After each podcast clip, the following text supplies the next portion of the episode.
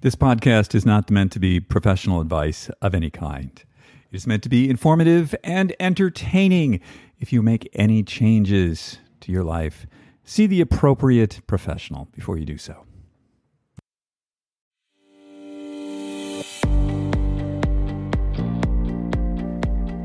Hello, and welcome to Super Age. My name is David Harry Stewart. I'm the founder of Ageist. At Super Age, we help you live better and become the best version of yourself. And who doesn't want a super age? Welcome, everybody. This is episode 15 of the Super Age podcast. It is great to have you here today. I had a little event this last weekend. It was my birthday. I am now 62 years of age. And I have to say, I feel great. I'm really excited about this coming year. It, uh, it seems like, you know, there's a solution in sight for the COVID situation, thank God. Um, we have a whole lot of things going on here at Ageist and Super Age coming out in the new year. Very excited about that. And I guess the mostly what I want to say is, you know, when I was like 22, this is not what I thought 62 was going to be like. Um, it's, you know, 60. I got to say, 62 is not 52. It is definitely 62, but it 62 can be pretty rocking. Today on the show, we have Mr. Steven Smith. Steven is one of the foremost and most famous sneaker designers on the planet. Steven's also about 55 years old, and he has a new job. He's working with Kanye West. They're designing Yeezys. Back when Steven was in his mid 40s, he was working for Nike, and they may or may not have let him go because of his age. I don't know. We're going to ask him about that. But in the interim, you know, he's one of a handful of people that really invented sneaker design. He's invented some of the the really iconic shapes out there, the just um, amazing designs. You know, uh, Reebok Insta Pop, the Insta Pump Fury. Yeah, um, we're going to ask him about that. My understanding is that's was done decades ago, and it's still people are still riffing on it. It's amazing. Uh, he, I mean, he started at New Balance back when you know it's like early twenties, and he invented what we think of as the dad shoe back then. He is a designer's designer, and he's somebody when we think about super aging, somebody who's not slowing down. I mean, he races cars in addition to other things. Uh, somebody who's really pushing it and not not pulling back. Steven Steven Steven not only doesn't live in the past, he doesn't really live in the present. He lives in the future, and that's you know what we're going to ask him about with um, with Kanye, somebody else who likes to live in the future. I'm just so excited to speak to him. There's going to be so much to talk about. Um, it's going to be a long one today, um, but hang in there. It's going to be worth it. Uh, quick word from our sponsor, and then we're going to give Steven a ring. Today's show is brought to you by Serucell. Serucell and their KFS cellular protein complex serums. As you age, your skin's resilience and health declines. The communication between the upper layer, the epidermis, and the lower layers, the dermis, slows down due to age, pollution, stress, and sun exposure. Serucell's patented dual cell technology delivers their proprietary KFS ingredients with over 1,500 natural proteins, including collagens, precollagens, peptides, and signaling factors. KFS cellular protein complex ingredients reboot the skin's natural ability to communicate and rejuvenate. We're offering listeners 15% on your first purchase of Serucell with the code AGEIST2020. Go to Serucell, that's S E R U C E L L dot com slash discount slash Ageist2020. Serucell.com slash discount slash Ageist 2020. Save yourself 15%. Hey, Steven, how are you? Uh, not bad. You know, it's Oregon and the sun is out. Wow, lucky day. No rain. yeah, not tomorrow. tomorrow. Well, the next four months. Yeah. Wow. Oh yeah. Oh yeah, it's true. Like I always say, it starts on the day before Halloween, so it rains on the kids, and then it ends right about uh, first of July. Is ah. the sun the sun comes back permanently. Wow. yeah. I went to school in in I'm from upstate New York and I went to school in Rochester and they would run pictures in the paper about what the sun looked like because there wasn't sun Yeah. from like October to May. It just like didn't happen. Yeah. And we're you're from New England? Yeah, I'm originally from uh, southern Massachusetts, um, like 30 minutes outside of Boston. Oh, what town? Taunton, do you know where that is? I don't. I was the only time I got put in jail was like um I was it was south of Boston. Me and some punk rock friends broke into an amusement park um in the winter and it was like a major crime spree and they locked us up overnight. Uh oh. Which one was it? Was it uh, Lincoln Park or one of those, or what It was, was the one? it was on the water. It was like Narragansett maybe? Oh, oh, that's Rhode Island. Yeah, Narragansett no, no, Bay. it was it was Massachusetts. So I don't I don't know. Being in jail, I kind of blocked it out. It was only overnight. It was my only like real serious run in with the law, and it was just you know, weird punk rock stuff. Um, so, and what are you? you I know things kids do. Um, do you? Uh, what? What did you study? You studied design, right? In, Yeah, in Boston. uh, I studied uh, industrial design at Mass College of Art in Boston, and then it was uh, it was a tiny little school. There were 350 students in the entire college, graduate and undergraduate combined. Um, and the ID program, we only had six graduating uh, students by year, and the year before there, there was only one. So he he like got personal education for Wow. his senior year. what year was uh, that? Uh, 86, I graduated. So we were there at basically the same time. So I did two years at uh, Boston University, and I lived there for a couple of years. Oh, nice. So yeah. Did you? I almost um, went to BU. It's a weird place. You you were better where you were. well, it was funny, you know, at that time, it's very difficult to uh, explain to people what industrial design is. Um, and my guidance counselor, they don't know any better. So, which is funny because they're the people are supposed to be guiding you. And uh, I was like, I want to, I want to design stuff, you know. Right. And he's like, Oh, engineering, right? And I'm like, uh, I, I don't know. I thought it was design, but sure, I guess so. So he's like, All right, well, we'll look at engineering schools. So, oh, BU has a great engineering department. Let's uh, let's why don't you apply for that? I'm like, "Uh, okay.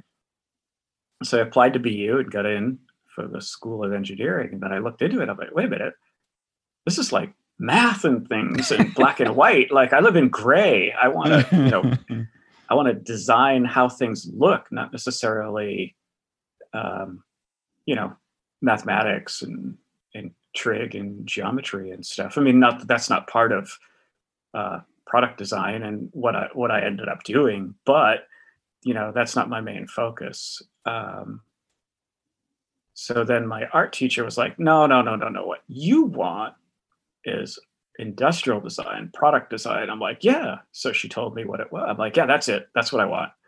And I'm like, "Where should I go?" She's like, "Well, I went to Mass Art. Why don't you go to Mass Art?" And I'm like, "Okay."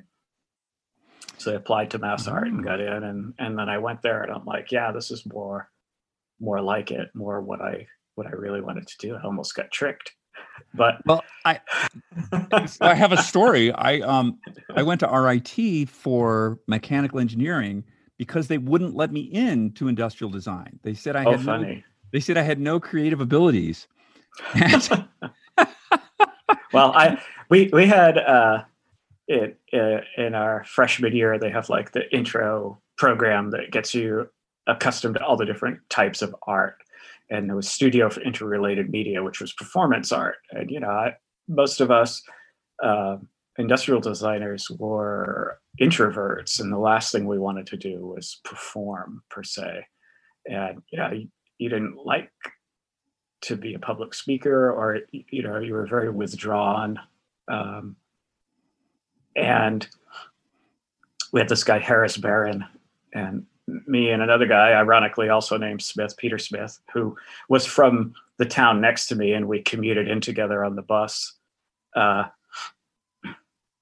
we neither one of us wanted to do any like performance art and we all everybody had to do something. So we were like uh, he's like, anybody want to run the, you know, the slide projector and, and lights? And so both of us were like, yeah. and he's like, "That's okay. You know, that's okay. You guys want to do that because you know some people are born to create art, and others are born to run the slide projector." And I'm like, "Wow, that's that's really nice of you." you wow, shithead.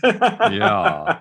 Wow. But anyway, that was my intro and outro to performing art, and so I definitely knew I was going in the right place with with product design. Were, uh, did you do that? Were you into like the music scene in Boston then? Oh yeah, I mean, yeah, uh, me too. What what were you seeing? Was, Where'd you go? We've, I was probably in the same place with you. Yeah, there was Jumpin' Jack Flashes, the Rat, the uh, Rat, yeah, Channel. Sure. Uh, used to go to the Rat all the time. Um, but yeah, those are funny. They and, then when I got to New Balance, you know, right out of college, you know, New Balance was it was kind of conservative, but it was pretty pretty laid back place. But they didn't know what to think of this kid who was like, you know, I, I came in after one of the Circle Jerk shows, and I was just beaten and bruised because I was down in front in the in the slam pit. Yeah, and uh, they're like, what happened to you? I'm like, oh, I went to a concert last night. like, what? Yeah. And uh, they're like, how was it? I said, it was awesome, but man, I'm sore. it was funny. That's why I always laugh, you know, when I did the the shoes now that are the New Balance classics, you know, that, that, that ended up giving me the moniker of the godfather of dad shoes. Uh, you know, that was the that was the guy who designed the the dad shoes. This 21 year old kid going to the Circle Jerks and Motorhead and Meatmen, and uh, not not not the 55 year old guy I am now. So it's pretty funny. so wow. Um, so I want I want to ask you about you know some of the you know the when you're designing. Uh-huh the um so the you know the i guess i all i know about is your sneaker stuff but i'm guessing you do other stuff but um there's yeah i've done i've done some other stuff. Military gear uh, oh. riot gear for some south american uh, swat teams. Uh, i did some communication uh, electronic patch base for bell labs. Uh, they were they were uh, computer switchers that then became integrated into the cell phone network. You know, my brother would hoof me a project every now and then for fun through through Bell system. Um, it, like when you're doing a, those are. Um, I'm curious about what's very interesting to me about sneakers is they have this. There's this duality to them. They're um, it's a, you know, it's a performance based product but it's mm-hmm. also like super aestheticized. And I'm wondering, like in your design process, when you start to think about something, are you th- like, what's the what's the initial impulse? Is it the I want to make somebody run faster, or this looks really cool, and how can we build this in? Um, you know, comes from all over the place, but that integration of uh, function and performance is ingrained into everything from the initial thought to the sketching process. You know, my brain just kind of naturally um, adds it into the in, into the DNA. But part of it is you know problem solving. Um, I always had the the F's, which was fit, form, function, and you know, in the last 10 15 years of, of, of fashion because they've become fashion items. Um, you know in those in the early days you you did performance but then you tried to integrate the aesthetics and the colors to go with uh, the sports gear or team team apparel or team uniforms and it's evolved into uh, you know as those things became more casual wear, and then casual wear kind of kind of became its own, and sports wear, um, and it all kind of blurred. It, it, it evolved in, it, into that. So I mean, all of those things are integrated into it. Uh, for me, I always like, well, whatever I'm designing, especially on you know on the sneaker side of the business, is uh, I got to make something so compelling um, that people will want it you know so interesting fascinating. And that's where materials and concepts and different things uh, are spurred on from that that quest for new and better not just new and different. I mean sometimes new and better results in different and that that's a plus. Um, but definitely aesthetics are are part of it. Uh, and i also want to I also want to try to design something I would want myself, you know, because if I'm going to expect somebody to pay 100, 125, 200 dollars for something, you know, would I? And and if I wouldn't pay that, how could I expect somebody else? You know, I mean, at the end of the day, we create things that are objects of desire, um, and you know, we're in, in, the early days we competed with the, with each other. You know, so like at New Balance, we were competing with with like Nike and Puma and Brooks in those in those days, um, and that's whose stuff I had to make as good, if not better. I mean, always always the the goal was better. Um, to the dawn of the Walkman, right? And when the Walkman came out, that changed everything. Because now all of a sudden, there's something at the exact same price point that we play at so that was the beginning of kind of like I don't know if you call it like super combat because I had now had to get the kid's money that he would have bought his sneakers with away from him um, that, that he would go buy a walkman you know that became you know portable cd player that became an mp3 player that became you know the cell phone. This is the competition um, now. So, you know, because you're, you're you're making sneakers and shoes, and it's like everybody needs them, but why do they need yours? Um, and so that that became the goal. Like I've got to make something. You know, when you look at the Fury, it was something so technical that it needed to compete with these electronic devices, and you know that that expands your whole uh, arena of what you're competing against for for the money, you know, this or that.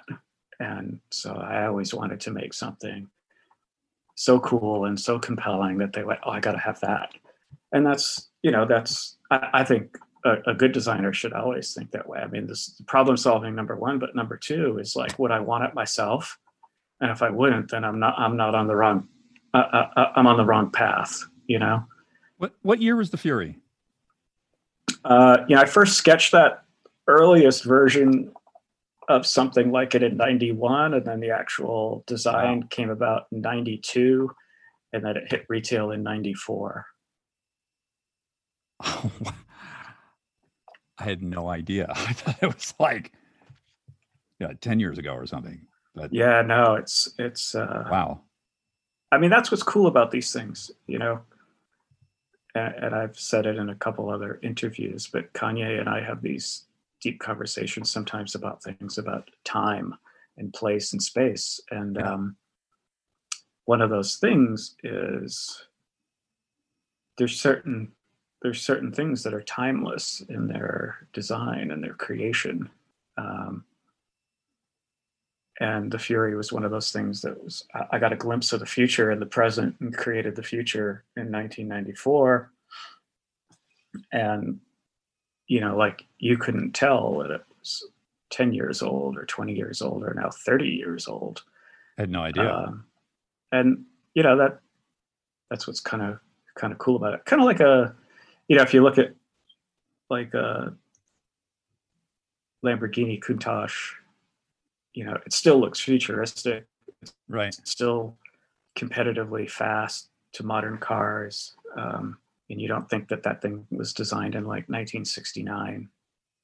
Uh, everybody thinks 80s because that's when they were, you know, on Miami Vice and very popular. Uh, but it's the same same kind of thing to me in a lot of ways, where it's this timeless design, and a lot of the a lot of the things that we work on it Yeezy have that same kind of uh, impact or DNA to them. So, like the Wave Runner that's behind me, the 700, you know, it's it's a dad shoe, and it revived the dad shoe scene. and we did it in you know 20 2018 but it could be from the 90s and it could be from yesterday or it could be from tomorrow. You can't really put a date to it. And when you see it you're like well of course of course it's there. It's always been there. You know it's one of those designs that like excuse me. It's it's like of course it's there.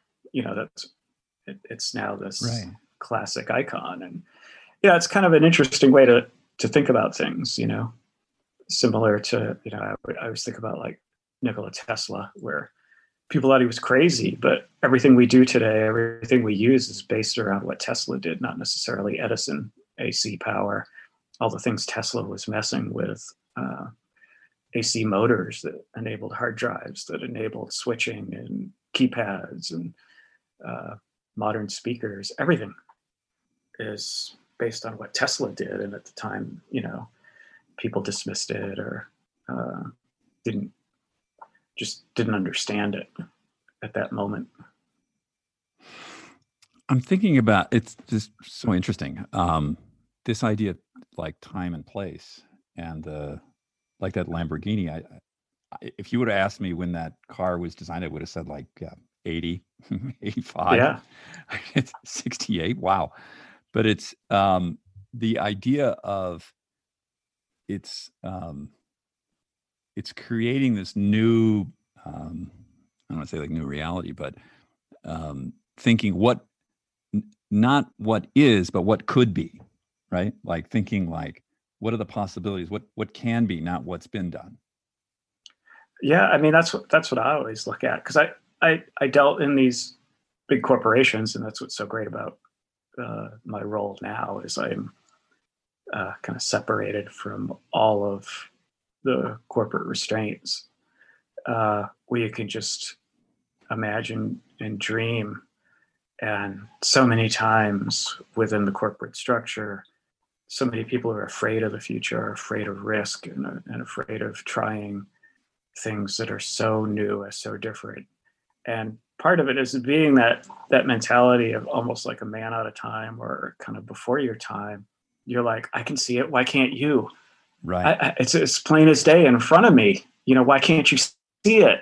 Right. And you know, you think about it, and they're not living in the same time as you. They're right. living in in the present or the past, and you're thinking, 10 years out you know what could things be like and it's wouldn't it be great if we could do this and and you're like and with Ye it's like well let's do it why not yeah as opposed to why which is what you've right. got in a lot of corporate environment it's like oh that seems like it would be difficult and they're like well yeah that's the point why it hasn't been done exactly and you know it's funny at, at, in those early days at reebok when we were doing all these blue sky innovation concepts. I drew all of this stuff, you know, because we had to get Paul Fireman excited about this new team that he put together of this innovation group.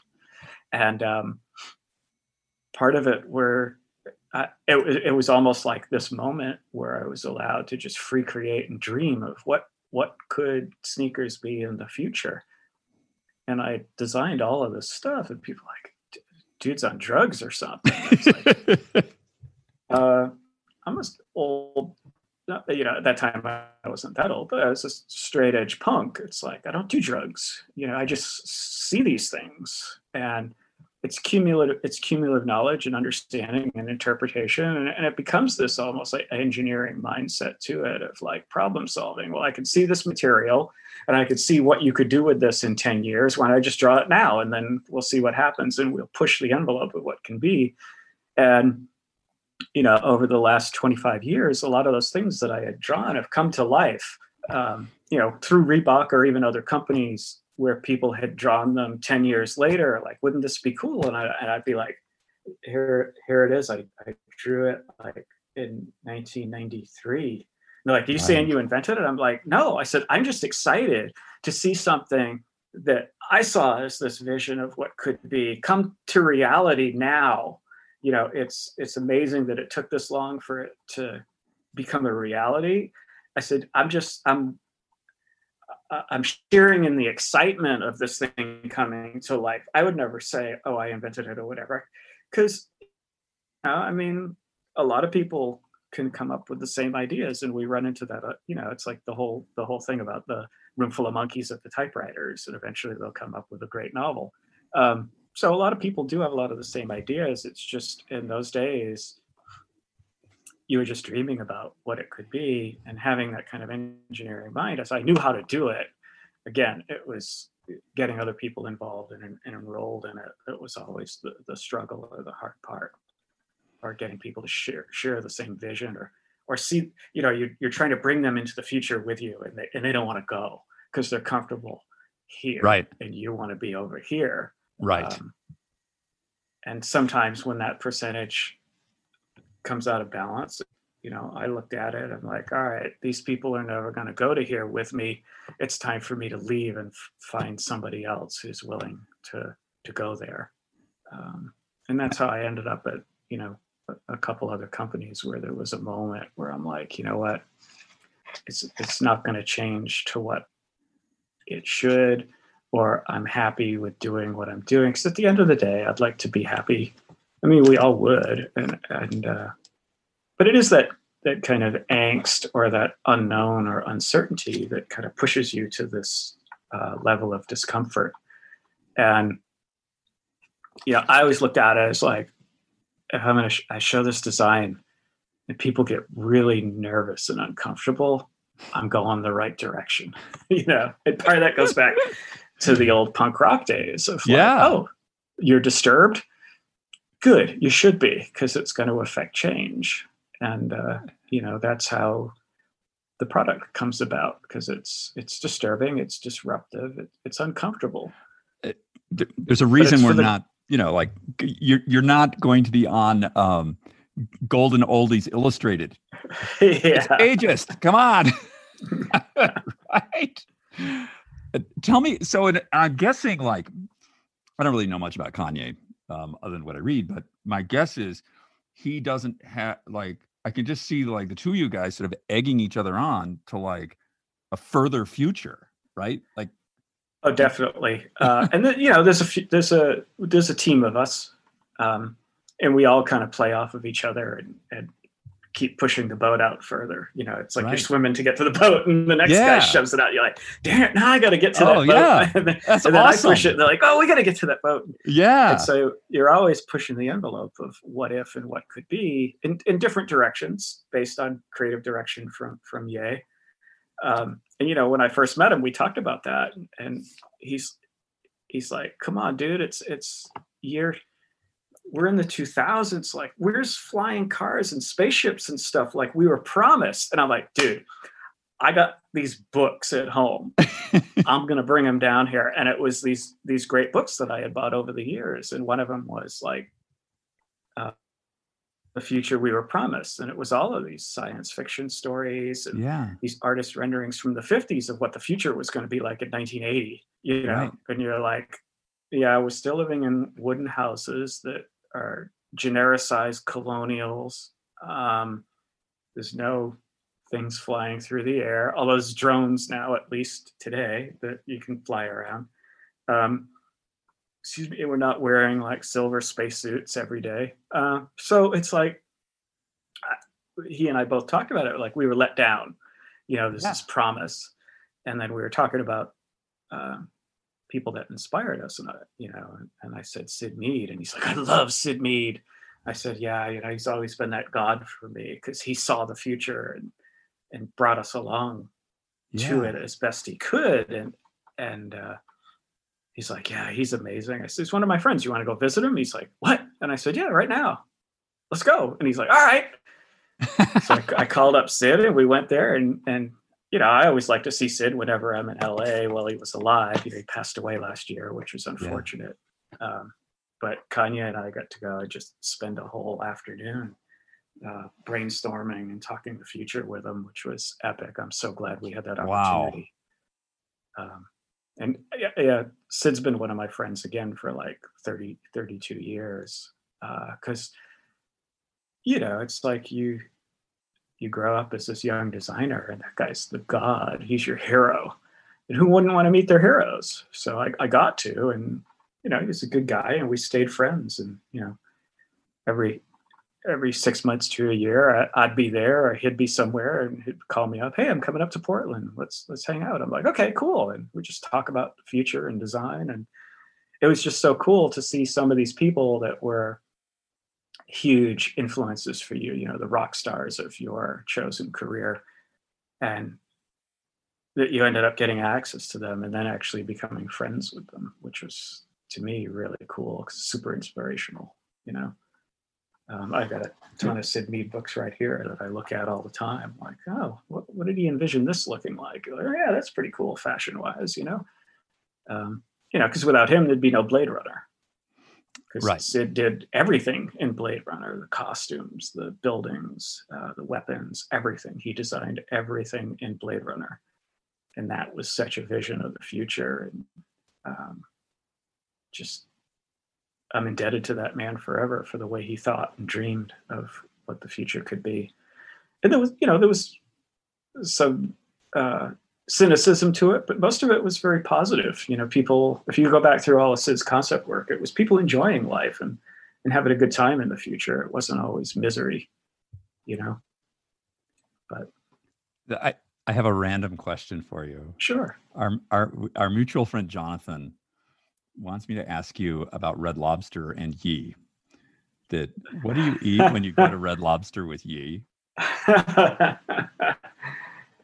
you know, he he he liked the uh, lobster bisque, and I I just always go with uh, fish and chips. You know, that's what you grew up with in, in New England. And he liked potato soup. Uh, you know, you never know what you're gonna get. Shrimps. it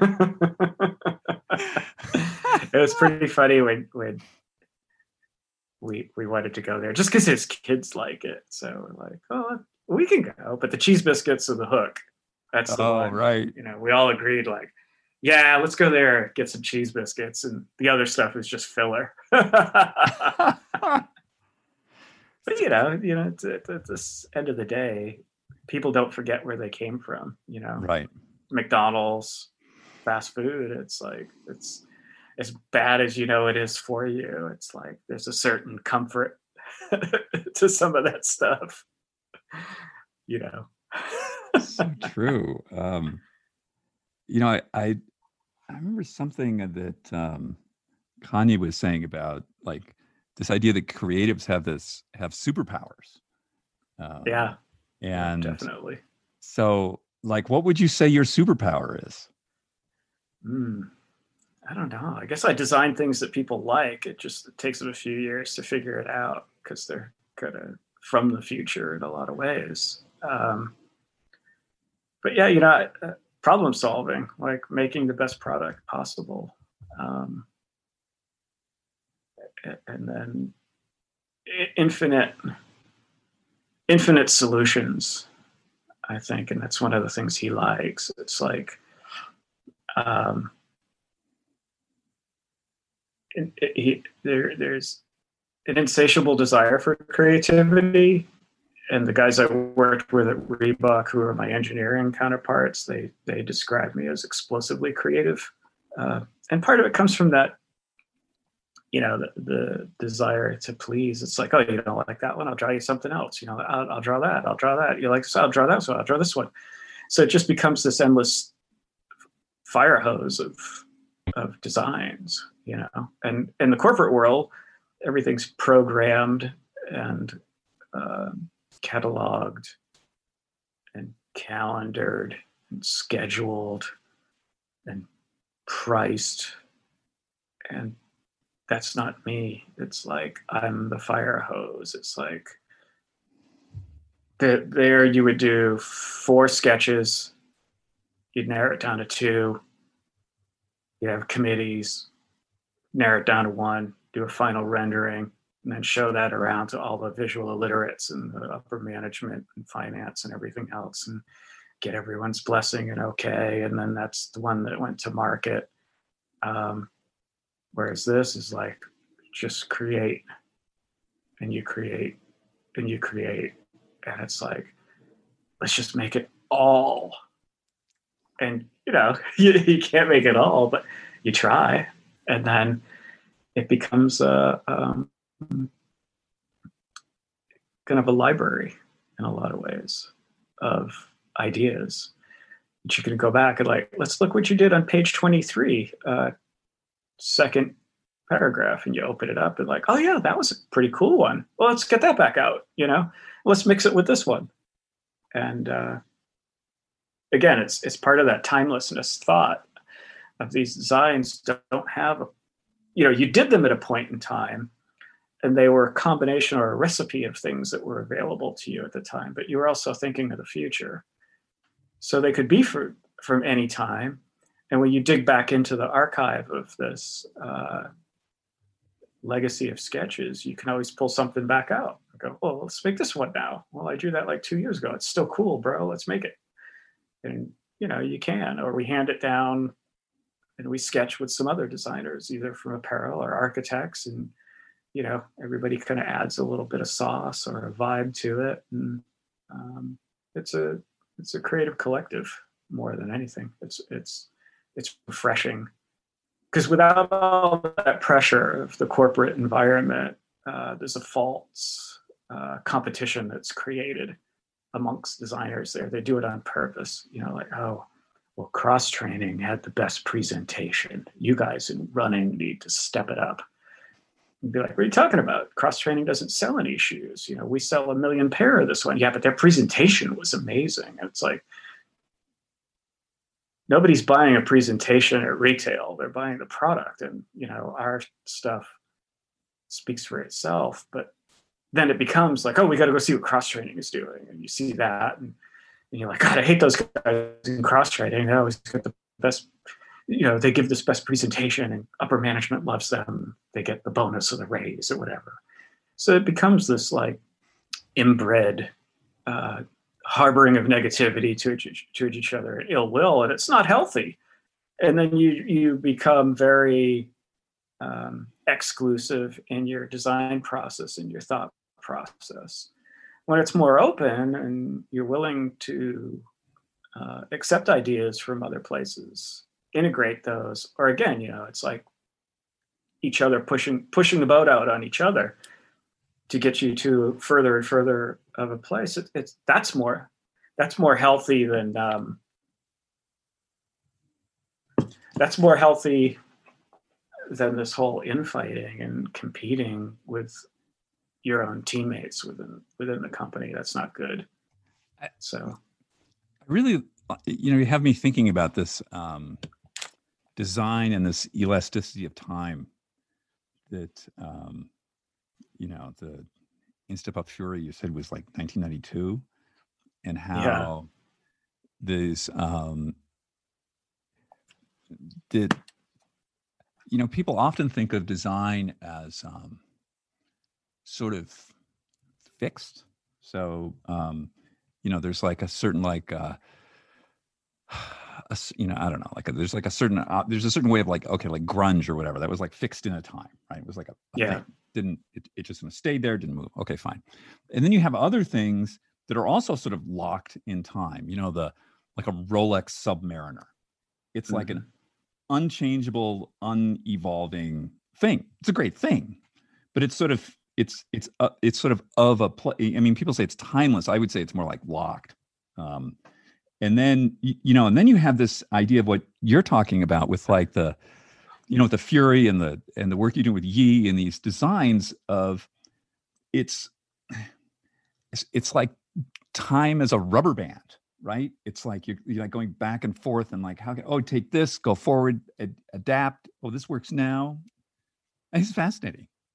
Yeah, it's, it's, it's a different way of looking at it, you know, and for me as an older designer, um, that's what's been great about this is he thinks about things slightly different. Oh, you know, sometimes things we think about are the same, but, and I think of things differently than him and, and, uh, we help each other you know expand our our knowledge and our way of thinking about things and you know i like to learn something new every day whether it's design whether it's sneakers whether it's fashion uh, whether it's uh, vehicles whatever it, it's, it's we're going to get to the vehicles in a second Yeah. Yeah. It, it's refreshing to think about things differently um, and being asked to think about things differently rather than formulaic.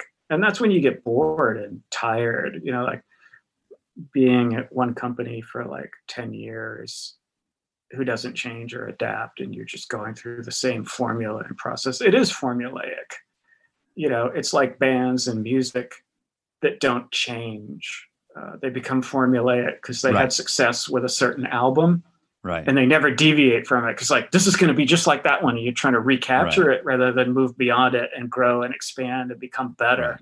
you kind of become trapped in in that moment and these other things um, kind of become these icons because they're they're not trapped in in in a moment or contained or self-contained even within that Yeah. that moment or an aesthetic They're not self-contained.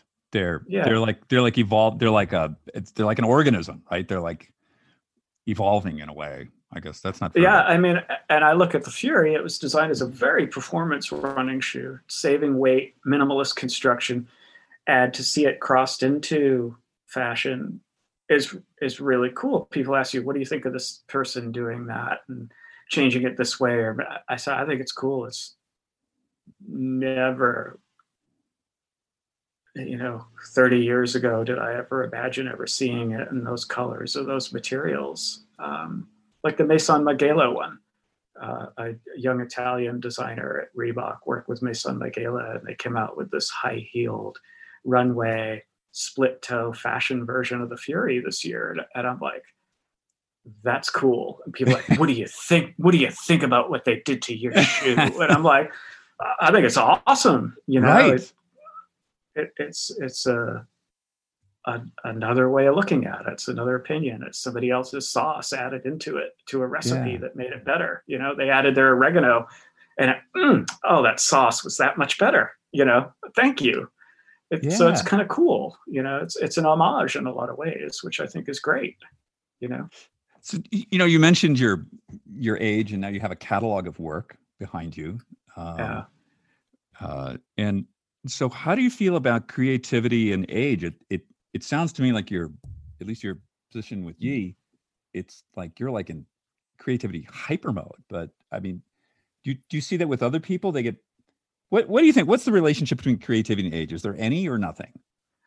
I, I I think you know you hold yourself back if you look at it that way. And i you know some of us are are blessed by god to have this brain that never stops and constantly thinks and rethinks. Um, i look at it as with, with me the problems never solved. There was a moment in time where i had certain uh, materials or processes in front of me and i did the best i could at that moment in time and and those products still became icons and they're still timeless in a lot of ways.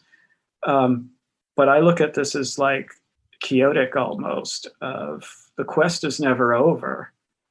Or you know um, arthurian quest for the grail and you're always i, I could have done it better.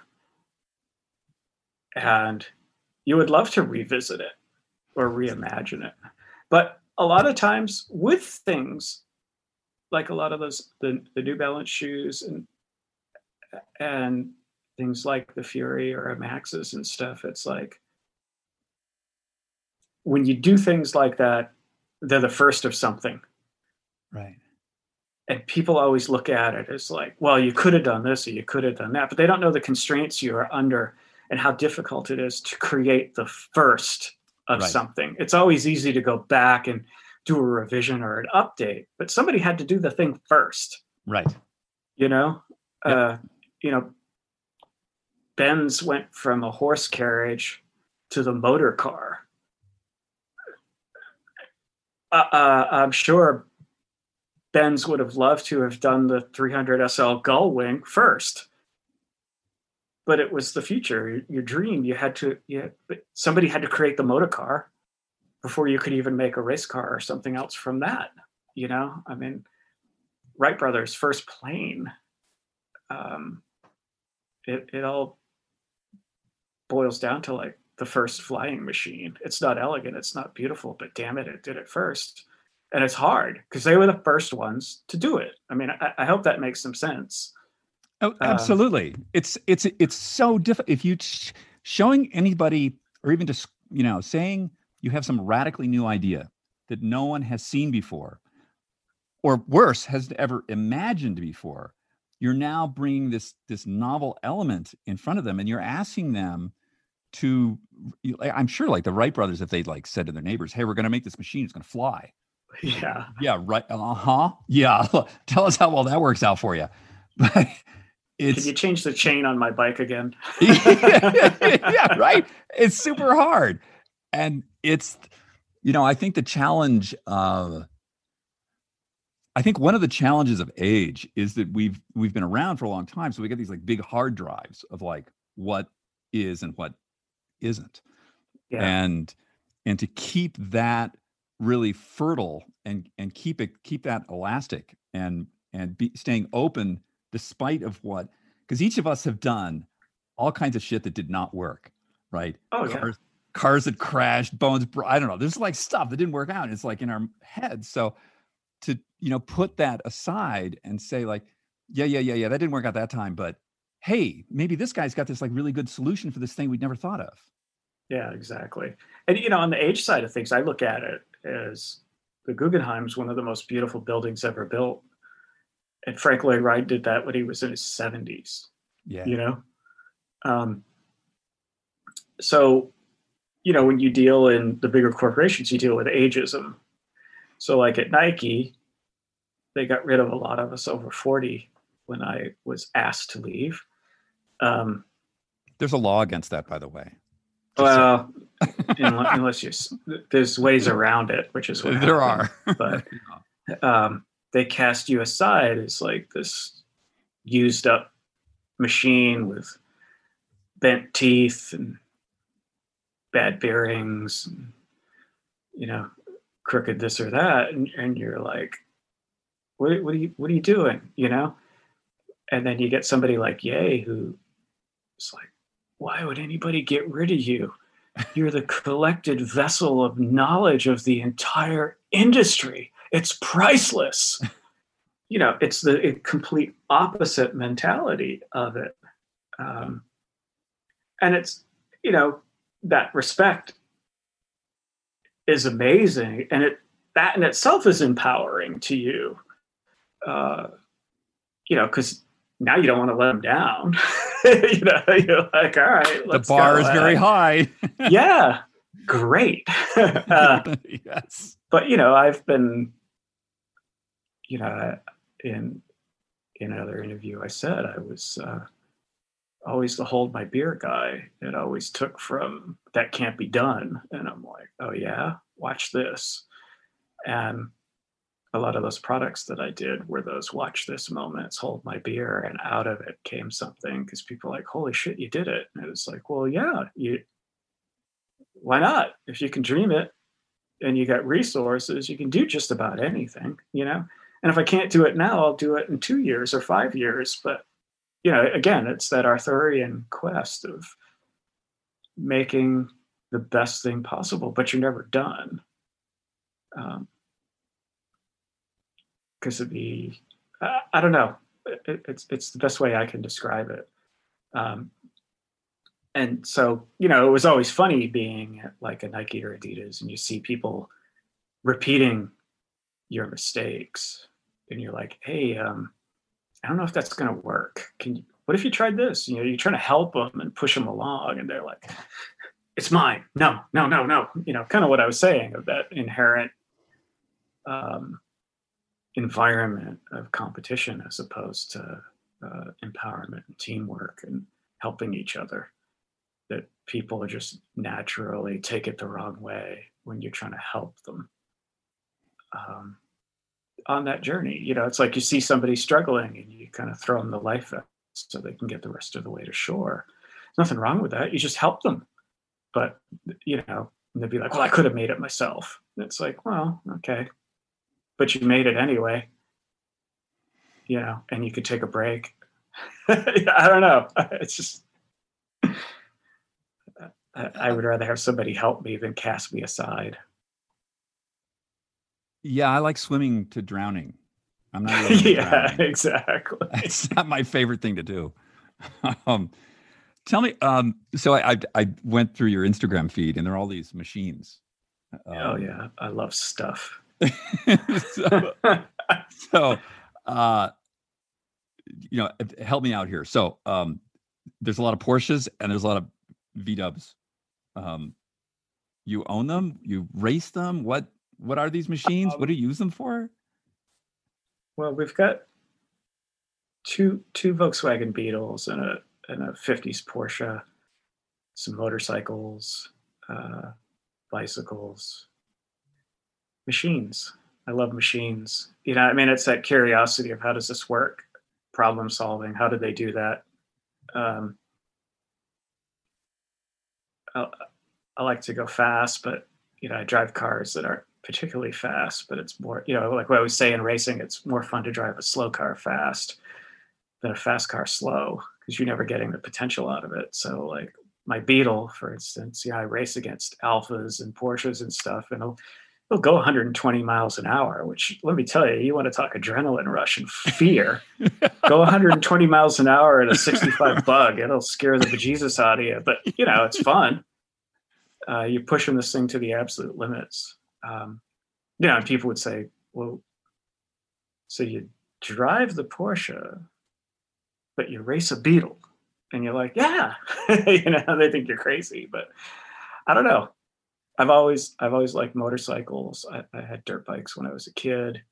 Uh, took a hiatus while I was adulting, and then got back into motorcycles and dirt bikes and stuff. Knocked out some teeth, tweaked Well tweaked my back, but yeah, that's all. That's all part of it. You know, you're just not as rubbery once you hit forty. you, when you wipe out into a tree on your dirt bike.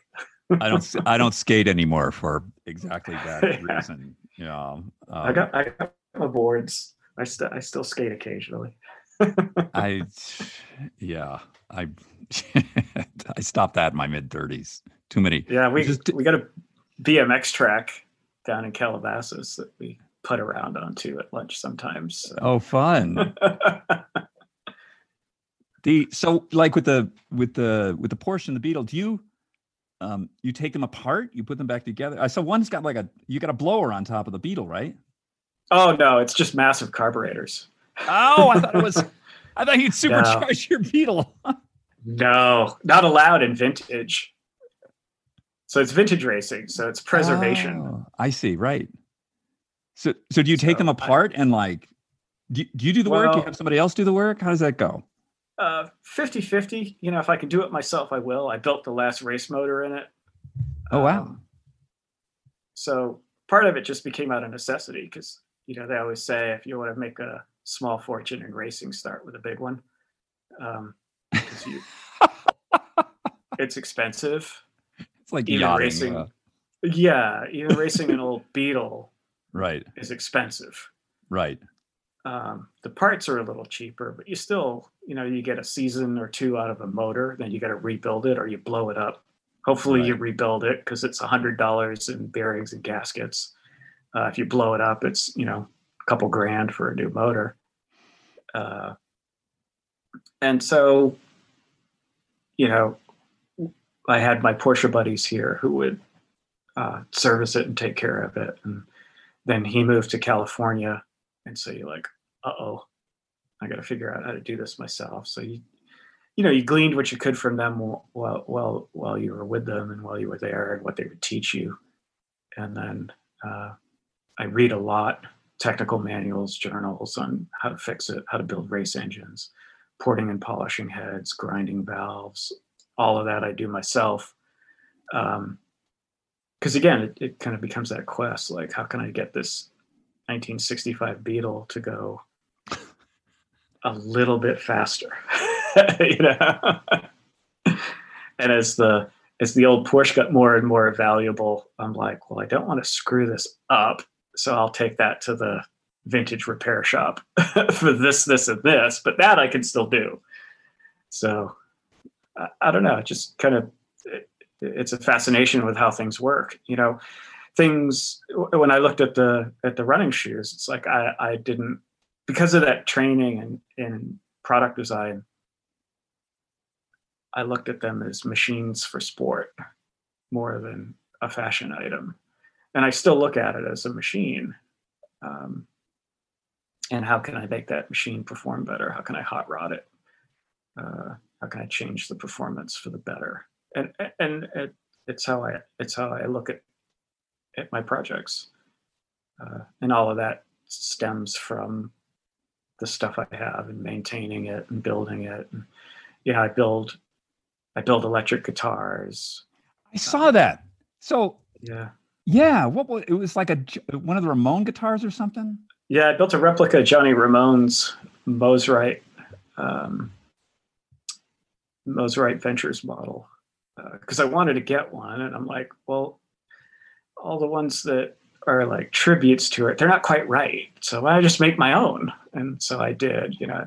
And it, it, it's our, some of that goes back to when I was 16. I was in high school. You know, we were all rock and roll back then, and um, some my classmates were getting electric guitars and stuff. And I asked my mom, like, "Can I get an electric guitar?" And she's like, "Oh, that's kind of expensive." And I said, "Well, what if I built one?" You know, because my grandfather was a, a, detail finish carpenter, and he was from that um, greatest generation era where they could do anything. I mean, he wired his own house. He did all the plumbing. He wired their house. He did all the plumbing. He restored their colonial woodworking, detail finish carpenter. Um, and so I had all his tools and he taught me, he taught me those skills. And my mother's like, well, how much would that cost? And I said, yeah, I'd probably get all the stuff for about hundred bucks, you know? And she's like, okay, I'll, I'll buy you the stuff and you can make it. And so I went back to school and I was like, hey dudes, I'm just gonna they're like, "You're gonna get a guitar? I'm like, I'm gonna make one. And they're like, you can't do that. And that was the beginning. You know, part of that was that hold my beer. I'm like, what are you talking about? I can't do that. You know, you can dream it, you can do it. So I went home and uh, I got a piece of maple and a coping saw and I cut the thing all out by hand and hand sanded it and borrowed one of my friend's dad's routers to cut the neck pocket and the place for the pickups and everything and uh, sprayed it out in my backyard with a spray gun and everything. And I, I took it into school two weeks later. And they're all like whoa that's cool. Where'd you get that? I'm like i made it remember? And they're like what? We didn't think you could do that. I'm like well i did. Here it is. Like can you make me one now? I'm like no you know, go make your own. but it was again, it was that that spirit of why can't you? You know, it's always I, I got tired of people saying why when I can say why not. Um, and they would tell you know you can't you can't and i'm like want to bet and it was always that mentality of want to bet um, and so part of that came that mentality of can do, kick ass, you know, do it myself, or get the people who are the best at what they do to help me figure out how to do it. We could do it together. And uh, yeah, it was, it was just a self taught thing. And then over the last 30 years or so, I built one or two here and there. And then, you know, with the, the virus being stuck at home, I'd do my regular design work, and then at six thirty after dinner, seven o'clock, I'd go down in the basement, bust out my wood tools, and just start making guitars again because it's yeah, it's relaxing in a lot of ways. You can kind of turn your brain off, and you feel that you know part part part of this again. It it influences how I look at the design and shape and form because you know when you're sanding the wood you're feeling the curves you, you it's not so much perfection because it's handmade at the end of the day versus you know, I could get a CNC machine and bust this thing out in 30 minutes after two hours of programming, but it's just not the same as as working this thing and feeling the form and feeling the shapes. And then your brain and your eyes and your hand all kind of connect. And that that sculpting uh, and that form, then influences back in how you view the design you know because when you design something it's a three-dimensional object that we're building so your brain needs to associate that shape and form to what you're sketching. And, and you know because drawing's a two-dimensional art but you're creating a three-dimensional object. So that that connection of brain hands sculpt and form i, I think has been critical uh, to what made me who i who i am as well you know um, how you process it. You know you, you mentioned um, you know locked up in covid. Um, and you know your uh, your work is very tied to the the culture um, to what's going on and what what could go on or will go on in the future. How do you how do you stay inspired during covid? Um you know you kind of stay on touch of what's happening in in fashion and sport. Uh a lot of a lot of what we've done over the last four years again with this raw creation is ignored it because now you're paving a new direction and it's Right. what he's he's interested in that becomes your direction. Right. Like uh, architecturally musically. So you listen to the latest tracks of what he's cut or he'll invite you into the studio to hear what he's working on and thematics and um, that idea of of creating an object that flows out of your pen from the vibe and the tune right. is something that's very you know i mean not a lot of people have these gifts or skills um, but it definitely flows from the tunes and vice versa of what what he's about and that's how you you create it. Um, it's it's hard to explain. I mean uh, to a non-creative will never understand it. Um, but you know it's it's environment it's surroundings it's influences that free your mind and give you those uh, different places versus being stuck in an office. I mean, I don't. That, that's the thing is like with the stature of my position, I have no office. I, I don't. I don't have an office. I have a backpack, and an iPad, and a phone, and a, and a plane ticket, and that's the way it is. You know, uh, we have a small building with some machines in it. If I need to make something or fabricate it, I have I have my sewing machine here and a, and some other machines down in my basement if I need to make something. But uh, you know, it's lean and and modern and futuristic. You're not tied to a space. You know, and then again, if you're not tied to a space or a fixed office location, you're free. You're open. There's no walls. You're not in a box the world the world is your office um, so you can soak all that in and process it and come up with magic you know see see the beauty of of outdoors and what what god has provided and hear the sounds and sights and make something that's harmonious with that that you see as this vision of what it could be I love that. I think it's so um you know, so many uh I had a pretty good career as a photographer, I did a lot of advertising. And it was it was always about this is what the other three guys did. So why don't you do something sort of like that? Right. yeah And what you're describing is something very, very different.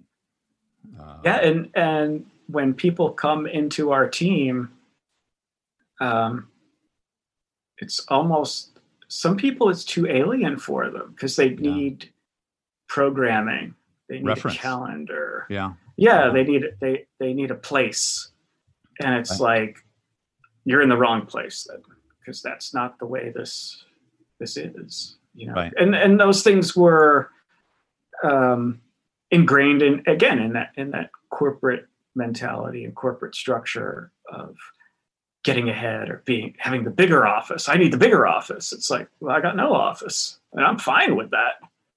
You know you don't need it. It's just place to put stuff or clutter or or be confined and contained. It's much better to be unrestrained and and unchained.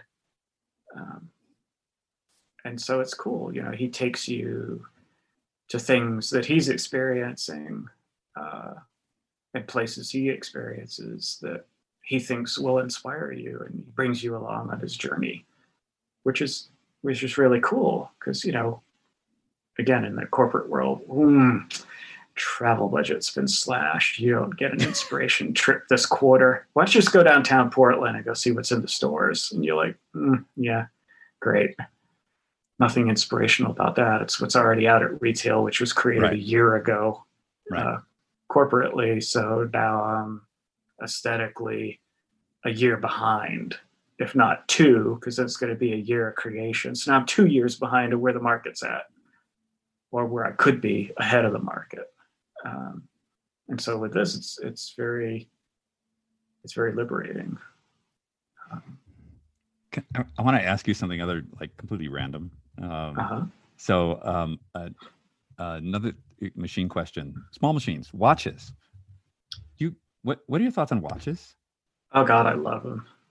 You know? Somehow I knew that was the answer. I got one wrist, but I got a lot of them.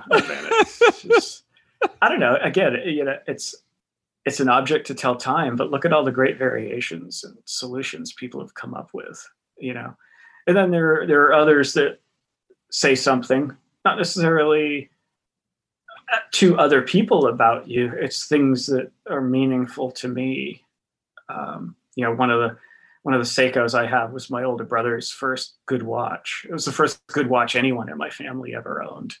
Uh, and when he got to Bell Labs, he got himself a Rolex and then gave me the Seiko.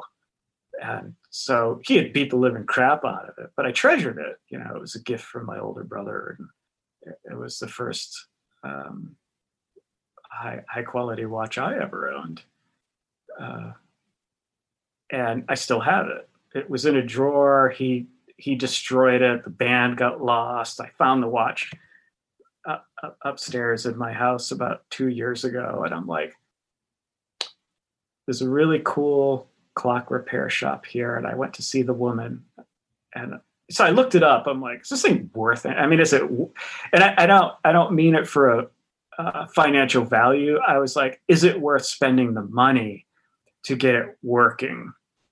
Uh, or could I find one like it on eBay blah blah blah but then it doesn't have the emotional attachment and i'm like you know it's got emotional attachment i don't really care what it's worth so i brought it to her i'm like can you get this thing working oh yeah so she put a new a new crystal on it she got it all working and then i went on a quest to find the the correct band for it and of course the damn thing you know all all the other watches have the uh kind of the concave band as it comes to the round of the, the watch body. No, this thing's got convex. So it's the only band is that band. So I found one in like um, Malaysia. I think I found it on eBay and put it on. And my so I sent my brother a picture. He's like, "Holy crap, you got it all running again!" You know, and so it was cool.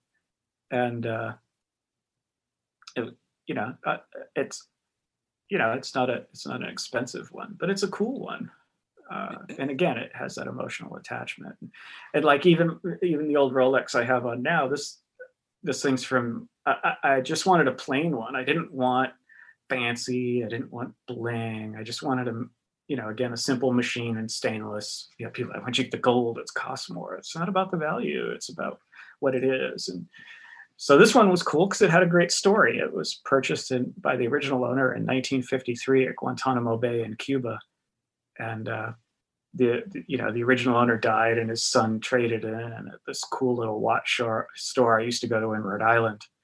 And uh, so I went in there. I was looking for a bubble back, and uh, he's like, "I got this baby bubble back." I'm like, "What's a baby bubble back?" He goes, "Well, it's kind of like it's just not as big." And and he and I said, I don't want any date or anything. I just want simple. And he pulled it out. And I'm like, that's it. That's the one I want. So, you know, and that was my first kind of an expensive watch. Uh, and, and, I like it. I beat the living crap out of it. It's been rebuilt three times. Um, but you know, it'll end up being my daughter's uh, when I when I'm done with it. And then you know, once I got into racing, I love the Monaco, Steve McQueen, Le Mans, Oh. the movie's incredible. I'm like, if I ever get enough money, I'm getting myself a Monaco. There's, And a, then the original, Square, right? yeah, the square, Square one. with the pandas, right? yeah. Yeah. Okay. Uh, they're they're on the side by side. They're not a Mickey Mouse pusher. Okay. Um, so, um, I finally bought that one for myself uh, two or three years ago because they reissued it. Because the original ones are obscene. You know, I mean, there's close to like fifty, hundred thousand dollars for an original Yeah. one. I'm like, you know, Monaco or another Porsche. I think I'd rather get another Porsche. but, so, and then, you know, uh, thank God they reissued it and they reissued almost identical to the one from the movie Le Mans. So I got one of those and it, it's fun. And then uh, uh, a cool French guy bought the Ikepod name and he started started that company back up. It's like a Kickstarter and he, he does the Ikepod releases like that as Kickstarters. And I, and I kind of like the one when Marc Newson did it, The round, Um, the very, it's like very yeah. round, right? Yeah. the UFO shaped one. Yeah. and this guy started it back up and i found him on instagram and i'm like oh cool and and then you know he saw Ye and his and was like oh wow look at kanye you know, and i'm like oh i didn't even know he had that I, he always has on this cartier one whenever i see him wear a watch which is, isn't very often and uh and he's like which waddle is i said i don't know it's a vintage. i said i don't know it's the first time i've ever seen it and uh so he's like well i started up the company would you you know, would you, would you like one at a discount? I'm like, sure. so I bought into his next Kickstarter for the new style, and I, think it's great. I love it. It's, it's kind of the first, and the relaunch of it, it's the first um, mechanical wind versus a quartz. You know, quartz are okay and all that, but you know, there's just something mechanic. There's something great about mechanical winds, Sure. automatics versus quartz. Uh, so I got one of those. Um, I wanted a, a Speedmaster, but they're they're starting to get too expensive. I should have bought one when they were cheaper, when they were a grand. Now they're like five grand. And uh, but I found a nice Seamaster locally, which I got, and I like that. It's got a simple, real simple leather strap, no date. I don't like date watches. Um, They have a good, the back of those, I used to have an old Seamaster. It has the seahorse on the back. yeah, this one's got the seahorse on it. It's pretty cool. I thought it would make a great tattoo. Like, Oh yeah, right? I'd, I'd like the Steve McQueen flipping the two fingers. That'd be a good Oh, tattoo at the yeah, end of there you Mans. there you go. and then when I was in when I was in college, uh, Tissot came out with the Rock Watch, was really cool, and uh, I was like, I would love one of those. So my grandmother bought me one for my college graduation present, so I still have that, and it's gray granite. I don't know if you've ever seen them; they're really cool. Wow. I, I recall something about this. Yeah. I Yeah, they're made out of granite from the Swiss Alps. And Oh, they did wow. like three or four different colors. And no two are alike obviously because it's made out of a chunk of stone. And then they kind of water jet water jet cut them and Wow. then kind of inserted the the movement from behind and uh, screwed into two nutserts inserted into the stone. And um, they're really cool. And so i still have that one. That was that, that was one of my all-time favorites. Because i loved it and then i also love it because my grandmother gave it to me you know. Um, If you do the G Shock thing, you know i have a, a g-shock that is some artist edition they gave me when i went to singapore. Because i got invited uh, last year for uh, complex con. Yeah, uh, sorry culture cartel convention down in singapore through reebok singapore. And so they had me come down as a celebrity for the fury because they were relaunching it there. Um, and then those guys are like cool you want one of our watches? I'm like uh, i'll never say no to a watch you know. And when i first started to travel internationally uh, it used to actually still be a pretty good deal for the uh, duty free on the planes. And you know, in the late 80s, early 90s, Swatch was at its peak. And you could get a Swatch on the plane for 30 bucks. Right. Um, so I just started buying swatches, and my wife and I, between us, probably have like 30, 30 different swatches. But it became impossible to keep all the batteries up to date. Um, so a lot of them are, are stashed in a box. Uh, Swatch graveyard. yeah, I don't know. Yeah, pretty much. And Um, then every now and then I'll see some kind of cheap, cheap old mechanical one that's got a really beautiful dial or a face. And then I got this Sorno one that's the bullhead Mickey Mouse, like you were talking about with the the ear pushers, the offset ones, and uh, those were specifically for auto racing, which is why I like those. Uh, and this one was cool. They made a Jacky Ickx version of it. Um, I didn't get the Jacky Ickx, but I got the different one with more of a diver dial on it because I kind of like that one. It's green and orange face. Uh, but yeah,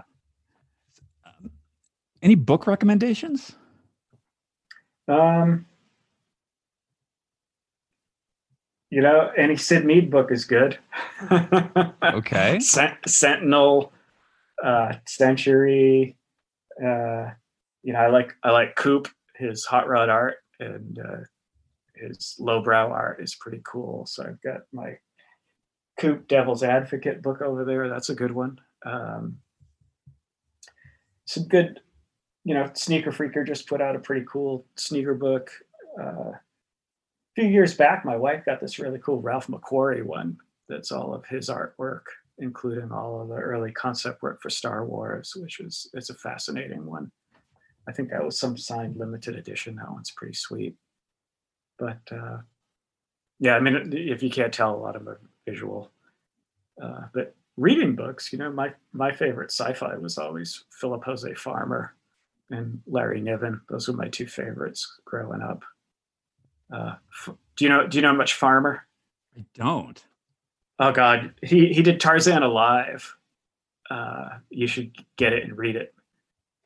Uh, and my other favorite one is um, Barnstormer and Oz, and it's basically he goes back. You know, it's kind of funny when you think about it. You think about Kanye and the superpowers.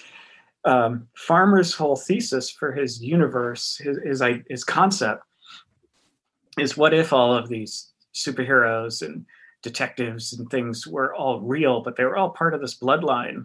So he has like uh, Lord Greystoke, um, Doc Savage, uh, James Bond, um, Phineas Fogg, uh, and, and they're all they're all part of this this bloodline of these superhumans.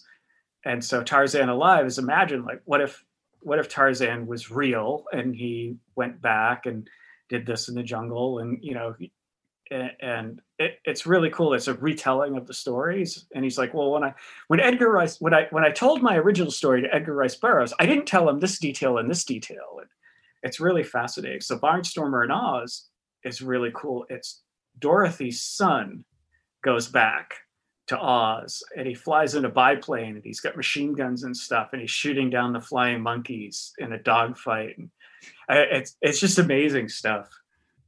Um, and the, the the one I had was uh, another great one was it was half Tarzan and half Doc Savage, and you read the Tarzan story, all of a sudden it switches to the Doc Savage book, and then halfway through it they come together and they work. You know, the two storylines collide, and then it becomes the the end of the end of the book where they're working together and Doc Savage is like, well, you know, I, I had a, um, you know, the the reason why the Empire State Building has that dirigible docking port around the top of it was for me, you know, because I had my secret dirigible that I would fly in up into the docking station on the end of it, and then there's a secret elevator that takes me down into the basement where I have my special apartment with my gear and stuff, and it, I mean, it's it's it's super cool sci-fi stuff. Uh Wow. like alt- alternate alternate realities to your favorite stories. Uh but yeah those those are some of my favorites. Um, so you know, as as a designer, um, are there what's the what's the thing that most bugs you out in the world that you most want to redesign? Because there's a lot, there's a lot of bad stuff out there. So it's big universe, Yeah. but I don't know what really sucks. What really about sucks? so much that sucks. I don't know. I would I would say desktop computers, but they're changing to uh, to more of a laptop portability. But you know, some cool brands like Alienware uh, is doing you know which division of Dell, but um, they're breaking the mold of what a computer should be like. Uh, not just a box; it's a reimagined box. Um, I mean, Apple has done some things, but even they become their look or their style. Uh, geez, I don't know. That was a really hard question. I apologize for that. It's too big. Cadillacs, Cadillacs kind of suck. Oh, it used to be the world standard. yeah. They, yeah. no offense to any of my friends who work at Cadillac, but They took a wrong turn. Yeah. yeah, it just should be a world standard. Lincoln, you know, if that's your premier Yeah. brand, it should say it. and what bugs me? Is the what do you call that part of the car when you get in the car and the stuff that's like over your head? Oh, the headliner. the headliner. They so get the headliner wrong. It just all it's so icky and cheap, and they Yeah. like they get the, they can kind of get the seats okay. the- you know, the rest of it's just it's a bit dorky, but the headliner, I just think like like If it's like real shitty velour, Ugh. low Oh, nap velour, like Yeah, a synthetic yeah. suede, right, and the glue's gonna let go at some point. It's gonna sag and ugh. or if you touch it, you know, Yeah. fingerprints. yeah. I mean, come on, guys, you can do better. Was it was it uh, Rolls Royce that had the uh, the nightlit starlit sky inside? You ever see that one? No, nice It touch. had all fiber optics, so that Oh. when you put on the nightlight, it looked like the night sky in the in the roof of the car. That's cool. that's a nice touch. Yeah. Yeah, and the Fisker was cool with the glass roof that had the uh, solar Yeah. panel embedded in it Yeah. that kind of topped off the batteries. That was a cool idea. Yeah. I mean, yeah. I don't know. Some, anyway. See, we're back on good instead of bad. See, it's good to stay positive. It- it is. It is. Yeah. yes. Thank you for bringing me to the bright side. Um, so, um, gosh, this has been an amazing conversation. I feel like I could just, we could just do this for hours. Um, I, uh, it's really delightful. I, I love your spirit of, um, I, I often tell people that the, the purpose of ageist is to, um, increase people's imagination of what's possible that we can Yeah. only that like we can only do what we can imagine and what helps is we show people that are kind of like us who are maybe doing something like super cool and we tell their story and we show their picture and then other people can say oh maybe that's on the menu for me you know and i yeah, I mean, stay curious, have fun in what you do. If it's not fun, go do something else. It's not the right place for you anymore. You can't have your soul sucked away. You know, a, a lot of times in for for me personally in the corporate world, it gets to a point where it just starts. I feel like my soul's being sapped, and uh, you know, early on, the old mentality of people is that you know you retired and got the gold watch from the same company that you started at but those days are long gone and you know a few years back people would criticize me like dude's worked everywhere. It's like well no i haven't.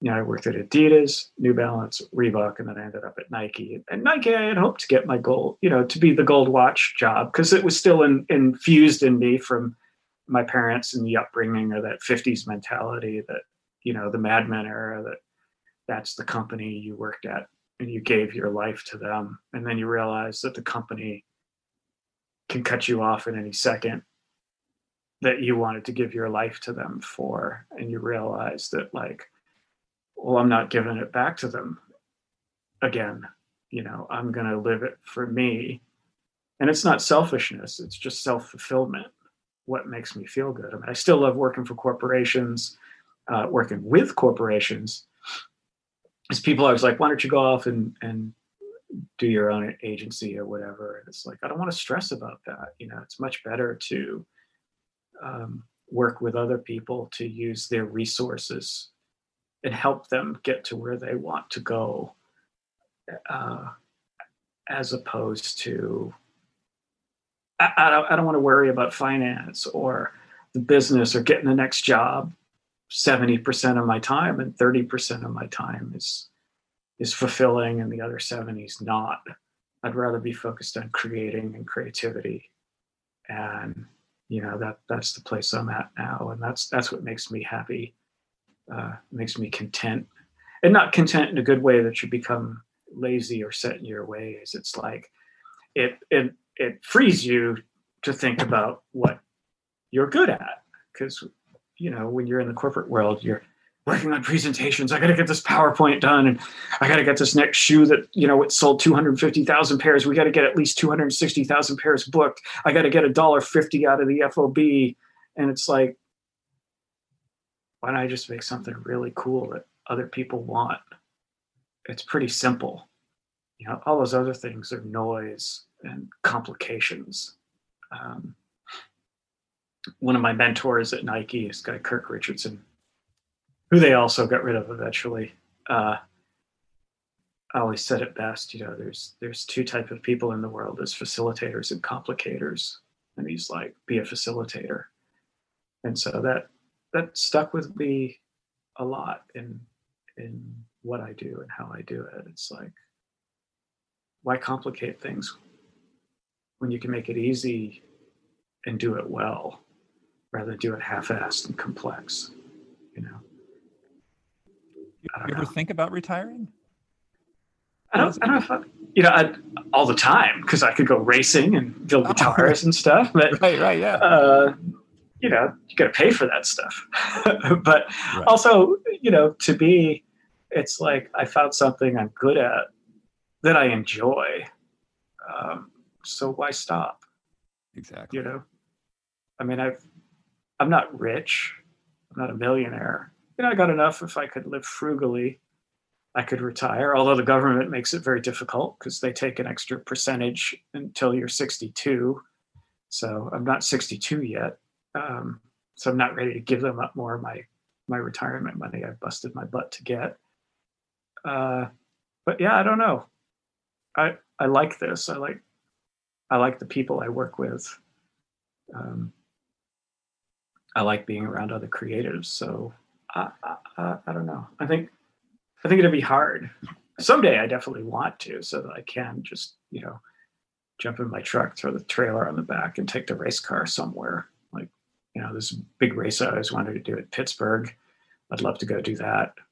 Um, and travel travel to some other tracks and stuff. But right now, no, this is this is fun. It's invigorating you know, I get up, I get up every day wanting to do it, you know, which is great.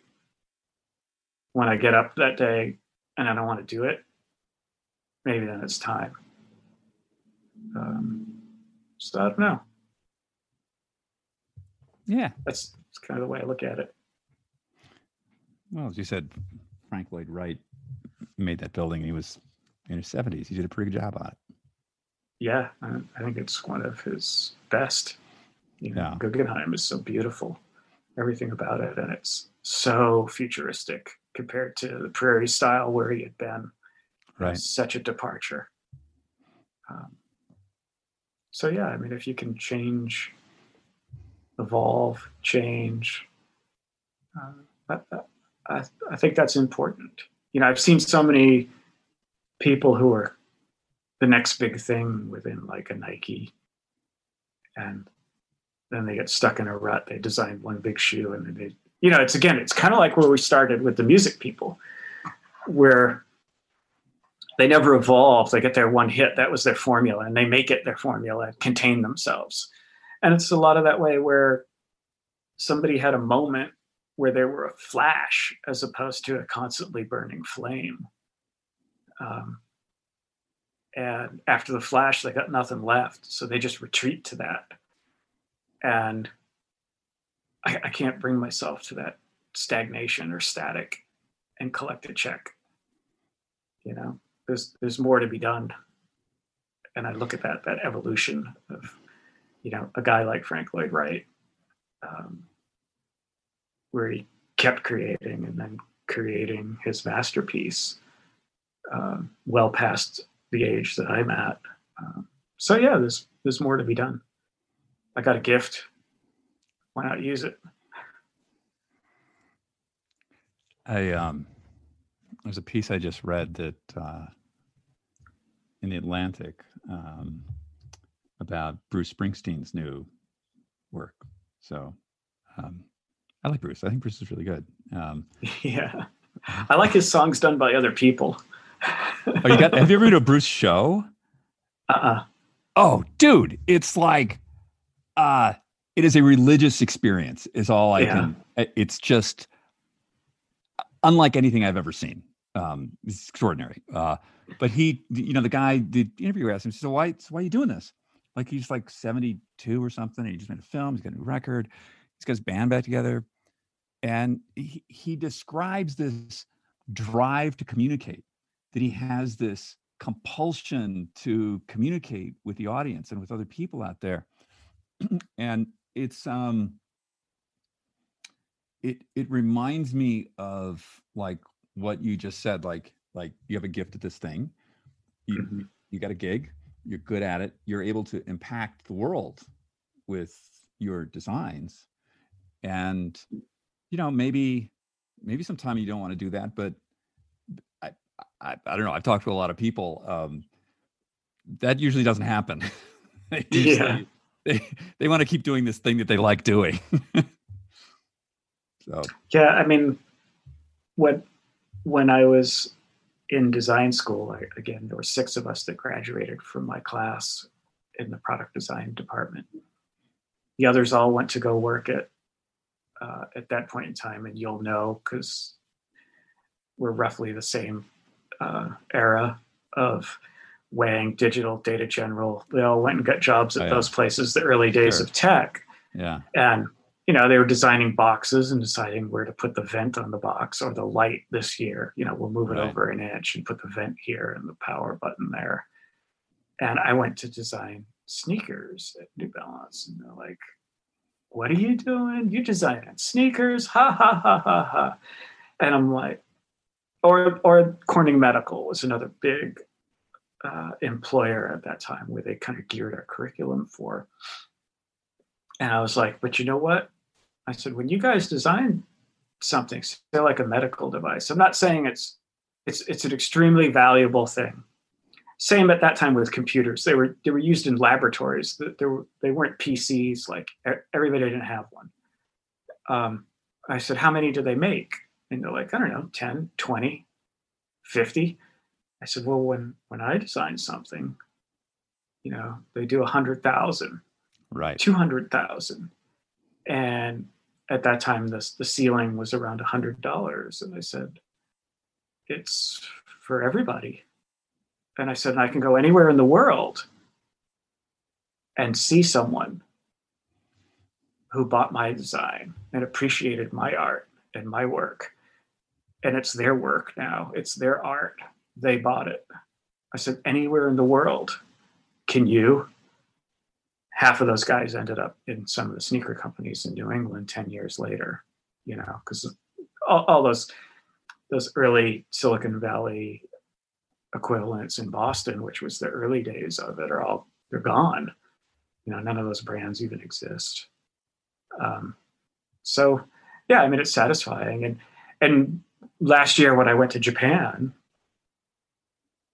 oh my god it was crazy. Like i couldn't go more than 10 feet without seeing somebody in something that i did from all of the different companies that i've worked at over 35 years. Uh, and you want to talk humbling and satisfying at the same time you know 10 feet like oh there's a pair of new balances i decide oh look there's a pair of reeboks i decide oh look there's a pair of adidas i decide oh look at that over there. Uh, this guy in a pair of yeezys and you know you couldn't go anywhere without seeing your work. And and that's what's really cool about the sneaker business in general. Um, you know, when when when we do Yeezys, they're they're kind of limited releases on each color when we do the drops, and uh, it's accessible art for the everyday person you know and you can use it if you want it's functional it's comfortable it's high quality um, and it it's accessible art you know it's not like every everybody can't buy a warhol or a van gogh. I mean you can buy reproductions of it and hang it on your wall but with our stuff you know you get limited edition kanye west shoes. You get a piece of kanye in some ways creatively and you could use it if you want. Um, so it's pretty cool and and you know 200 bucks and you got art and that's the way a lot of these kids view it uh, it, it, it's art more than pure fashion or performance. I mean even though they're all integral parts of it. So to them it becomes their collection or their collector's item or, or their sports cards. You know they their their library if you will in some ways. So yeah. You're impacting the culture. Like yeah i mean right? If you're designing a computer box you're not doing that. No no. No no. So it it's been you know it's been satisfying. And there weren't many people doing this when when i started. It was a uh, those of us that started it defined it as to what it could be or should be as a career. You know there were a handful of us doing this back then in the in the 80s um, and you know we we've been so impactful that uh, we've made a very desirable career to have uh, schools teach it now schools teach specific sneaker design um, i didn't know anything about shoes or sneakers other than that i wore them and i liked them when i got my job at new balance but i learned from uh, proper St. Louis dress shoe makers on how to make them, uh, how to build them. Uh, cobblers, they taught me how to make my own shoes. Uh, yeah, it was a very different time. The stitchers taught me how to sew my own uppers. Um, and I think those early hands on experiences made me good at what I am to continue this long in, in this. It's that early foundation and knowledge base. Uh, and you know, I'm forever grateful to those people for what they taught me and how they taught me. So, yeah. Steven, this has been really quite something. Thank you. Oh, good. um, I always say it's best to talk about it and get the knowledge out because when I'm dead, it's gone with me. what, what, what, does Kanye call you? The the the vessel of the cum, uh, accumulated knowledge of the industry. Yeah. Yeah, we don't want to lose that. yeah, you know, and you know that's one of the things he and I have in common is this photographic memory um, for things. And so when I tell you these stories, they're uh, it's accurate. It's exactly what happened. You know, I can I can tell what I had on the first day of work at New Balance in 1986 when I started, who was in the room, what was said, what I what I did, where I went every minute. Um, and again, that's that's a gift, but it can also be a curse because you're remembering it. You're not like pulling it off a shelf. Uh, you're remembering it all simultaneously, and it's how you could retrieve it that is how you stay sane in a lot of ways, if that makes sense. Um, but yeah. My memory sucks. So every day is like every day is a huge surprise. It's like, wow, look at this. That's what's kind of fun. That's why like Reebok calls me back. Can you be the celebrity for this thing and go talk about the Fury? I'm like, yeah. What do you want to know this time? You know, because they're they're just like, deer in the headlights as I tell them exactly what happened. You know, they're not getting somebody else's retelling who was in the corner of the room. It's like, right, this is what happened. These were the people. This is what was said. This is how it happened. You know, and so it's good. It's good to again to share it all, um, rather than let it die away. You know, people are fascinated. They're interested in it. You know what we did. Um, you know, I didn't save anybody's lives or send anybody to the moon, but people, it was it was still impactful to the culture and, and, and the world. I mean, this stuff's still relevant. You know, those New Balance shoes I designed 35 years ago are selling stronger than they did back then. So uh, I did something right. Yeah. Yeah. Well, I got sometime when we we hang out, I'll tell you my Reebok stories with Allen Iverson. Oh yeah, Iverson's yeah. cool. Iverson's cool. Reebok is way not cool. They didn't, they didn't know what to do with Allen. I love Allen. One of my he's one of my favorite favorite athletes of all time. Um, but for another day. That's just the corporate world. They don't know what to do.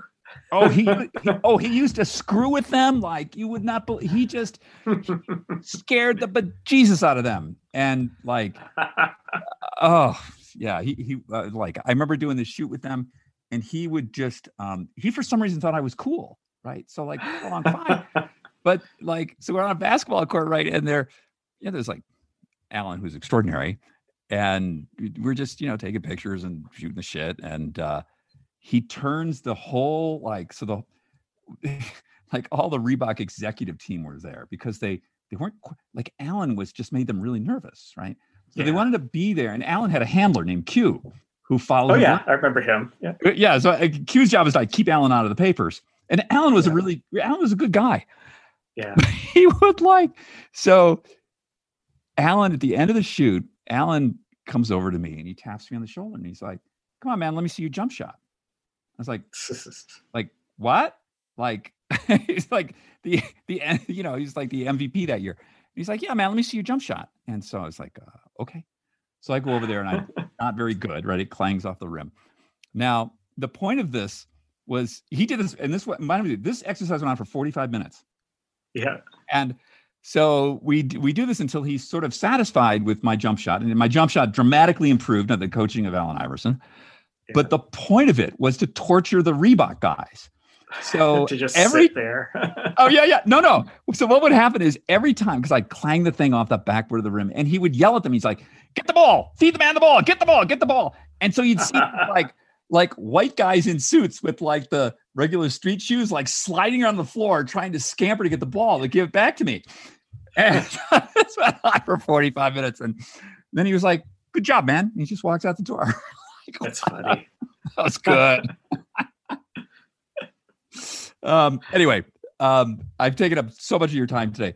Thank you, Steven. This has been a delight. And um, the, next time I'm in Portland, we'll um, I don't know, we'll go to Red Lobster or something. And yeah, I don't Red Lobster. or whatever choices. Wherever you want to go, we'll we'll go. where I always forget where you're based. Uh, I well, I I lived in I lived in New York for a long time, and then I lived in Los uh-huh. Angeles for about twelve years, and then uh, the beginning of March, I did this sort of radical thing, and I left, and I've been in Park City, Utah. Oh, we, okay, yeah. We we sold our place in downtown Los Angeles, and uh, we, we we're not in it yet. I'm in this like funny rental condo now, but um, we bought a townhouse just down the street, so maybe nice. like a U- Utah resident. Yeah, I make it that way occasionally into Utah. So we'll see. It's pretty cool. yeah, yeah. it is.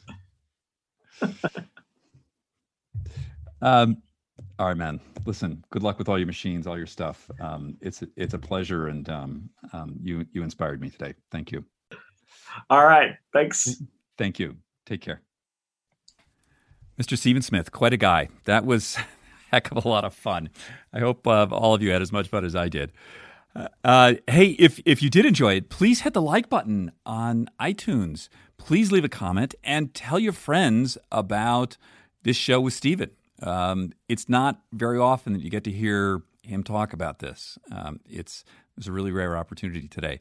And if you're not subscribed to the Aegis newsletter, you might want to think about doing that. Um, go to aegis.com and sign up uh, for the weekly newsletter. It's kind of awesome. And my feeling is there's going to be a little more Steven coming up in the future um, in Aegis and in the newsletter. So we'd love to have you there. Everybody, have a wonderful week. Stay creative. Be like Steven. Make something new. Look into the future. See you next week. Bye now.